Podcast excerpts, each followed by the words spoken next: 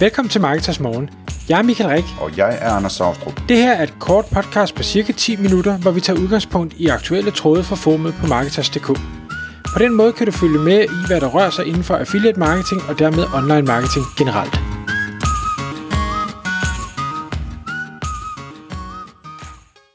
Godmorgen Michael. Godmorgen Anders.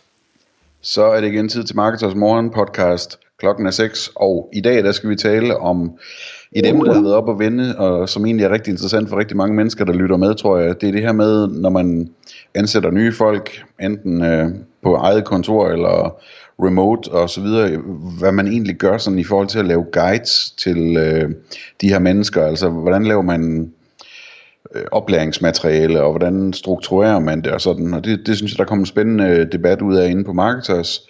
Og jeg ved, Michael, at du har, du har forberedt nogle tanker omkring det her også. Øh, og det hele det starter med at, at, at tale om formålet, ikke?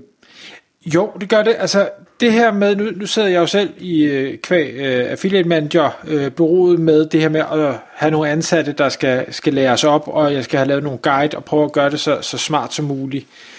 Og det her med at definere formålet, grund til at jeg synes det er vigtigt, det er fordi, hvad er det, hvad er det vi laver øh, guides til? Øh, er det guide til øh, kontinuerlige opgaver? Er det guide til ad hoc opgaver? Er det, er det guides til, ja nu, nu hvad hedder det, i tråden inde på Marketers, så snakker vi om ansatte øh, kontra freelancer, hvor freelancer er jo sådan lidt også ad hoc-agtigt, så jeg synes, man bliver nødt til lige at sætte sig ned og sige, okay, hvad er det her, øh, jeg gerne vil lave, og, og hvorfor? Øhm, og, og det kan man sige, det er sådan helt overordnet, og det kan man ikke øh, måske gøre uden jo øh, at have det, det videre med, hvad er det for et øh, niveau, du skal kommunikere til og kommunikere fra. Forstået på den måde. Er du ved at lave en guide til, hvordan du A til Z bygger en øh, skyskraber, eller er du ved at lave en guide til, hvordan du flytter en kuglepen fra højre side af papiret til venstre side af papiret? Altså, er det en meget, meget lille ting, meget, meget let ting, eller er det en gigantisk stor ting, som er nærmest en, en større brugermanual, du har gang i? Og hvor er du i forhold til at kunne forklare det her, og hvor er dem, du kommunikerer til? Og der tror jeg, i et af de andre podcasts, vi optog for nylig, Anders, der nævnte jeg, at jeg har erfaret det her med, jeg sidder med en masse viden, som er blevet så indgroet i mig, så jeg tænker ikke over, at det ikke er normalt at vide. Og derfor har jeg nogle gange svært ved at kommunikere det til andre, øh, fordi jeg, jeg taler der ud af, bla bla bla bla bla, og sådan og sådan, og nogle farveudtryk, og, og siger ikke engang, du ved, jamen, det kan du nok forstå, eller et eller andet. Jeg antager bare, at det ved man jo godt. Ved godt, at vand er vådt, eller himlen er blå, eller et eller andet. Og det kan sagtens være, at det, man kommunikerer til, faktisk ikke aner det. Og afhængig af ståstedet, du har, og dem, du kommunikerer til, så skal de her guides, øh, efter min mening, laves meget forskelligt. Og nogle af guidesene kan det endda være, at du måske ikke engang selv er rigtig i stand til at lave, fordi, øh, hvad skal vi sige, niveauforskellen er for stor. Jeg ved ikke, om det giver mening. Mm, bestemt. Det er, det er en kæmpe udfordring, det er derfor, man ved jo ikke, hvad det er, man ved, og hvad de andre ikke ved, og sådan noget, så man er jo også meget afhængig af, at, at man ligesom har nogle ansatte og nye ansatte, som, som tør at spørge om alt det, de ikke forstår. Men deres, altså, det er jo ikke fordi, det er jo ikke fordi vi skal sidde her og lyde som om vi er genier, fordi vi, det, det handler jo bare om, at man, er, at man har en masse erfaring selvfølgelig, på grund af langt og hårdt slid, ikke? Øhm, og problemet er, at, at du ikke ved, hvad de ikke ved, og de ved heller ikke, hvad det er, de ikke forstår, fordi de tror, at, at det er bare sådan, øh, det, det kan give umiddelbart mening, det, det du siger, men, men de forstår ikke dybden i det nødvendigvis, hvorfor du nævner det der, og hvor vigtigt det er, eller hvad ved jeg, ikke? Øh, så det, det er virkelig, virkelig en kompliceret opgave. Jeg hælder lidt til, at man sådan i en eller anden udstrækning også bare må, må indse, at det kan ikke gøres perfekt, det der, altså. Så der vil være nogle ting, der først kommer til at gå op for dem, for dem senere. Ja, lige præcis. Og jeg tror egentlig også, øh, grund til, at jeg havde det på min noteliste, det er mere for at sige, man skal, lige, man skal tænke over det, og så tror jeg, man skal prøve at, øh, hvad skal vi sige, tage niveauet et skridt eller to længere ned, end man egentlig tror, man skal. Øh, selvfølgelig, man skal ikke tale ned til folk, og man skal ikke gøre folk dummere, end de er, det er ikke det, jeg mener jeg, jeg tror måske bare, at øh, man, man kommer længere, og, og der er nok ikke nogen, der bliver fornærmet, hvis det lige er et niveau eller to under øh, det. Så tænker jeg bare, at ja, det ved jeg godt, og så videre. Øh, så kører man derud af. Så er jeg noteret også i forhold til det her med at lave guides, så kan formatet også være super vigtigt. Øh, jeg skal jo tre formater ned. Der kan være tekst, der kan være lyd, og der kan være video. Og afhængig af, hvad det er for en type opgave, så, så er det det ene eller det andet format, eller måske en kombination af de her formater, der giver mening. Eksempelvis har jeg øh, erfaret, at hvis jeg har øh, mere end maksimalt tre ting, jeg gerne vil kommunikere, så er video sjældent rigtig godt. Øh, for, fordi så video, kan man sige, det kan man se fra ende til anden, men hvis man nu ikke lige kan huske det første, eller man kan ikke huske det midterste, så skal man ligge og spole frem og tilbage, og hvornår er det lige, der bliver sagt hvad. Så er øh, tekst ofte bedre, og måske så øh, suppleret med video, så jeg siger, okay, men der er den her ting, punkt nummer et, da da da da da, se den her video. Punkt nummer to, da da da da, se den her video, eller hør den her lydfil, og så videre, og så videre. Og simpelthen prøve i tekstformat at lave en struktur med bitte små video- eller audioklip, sådan så at hvis de ikke kan huske dem, så kan de klikke, så kan de se 20 sekunder, og så har de svaret på øh, enten, øh, hvor jeg forklarer det, eller jeg viser noget på en skærm. Øh, og i forhold til længden, selv om det er en lille bitte ting, man skal kommunikere, det kun er én ting, man skal kommunikere, så har jeg også lært, at det er super vigtigt, at man selv som underviser forbereder sig på, hvad er det, jeg skal sige her?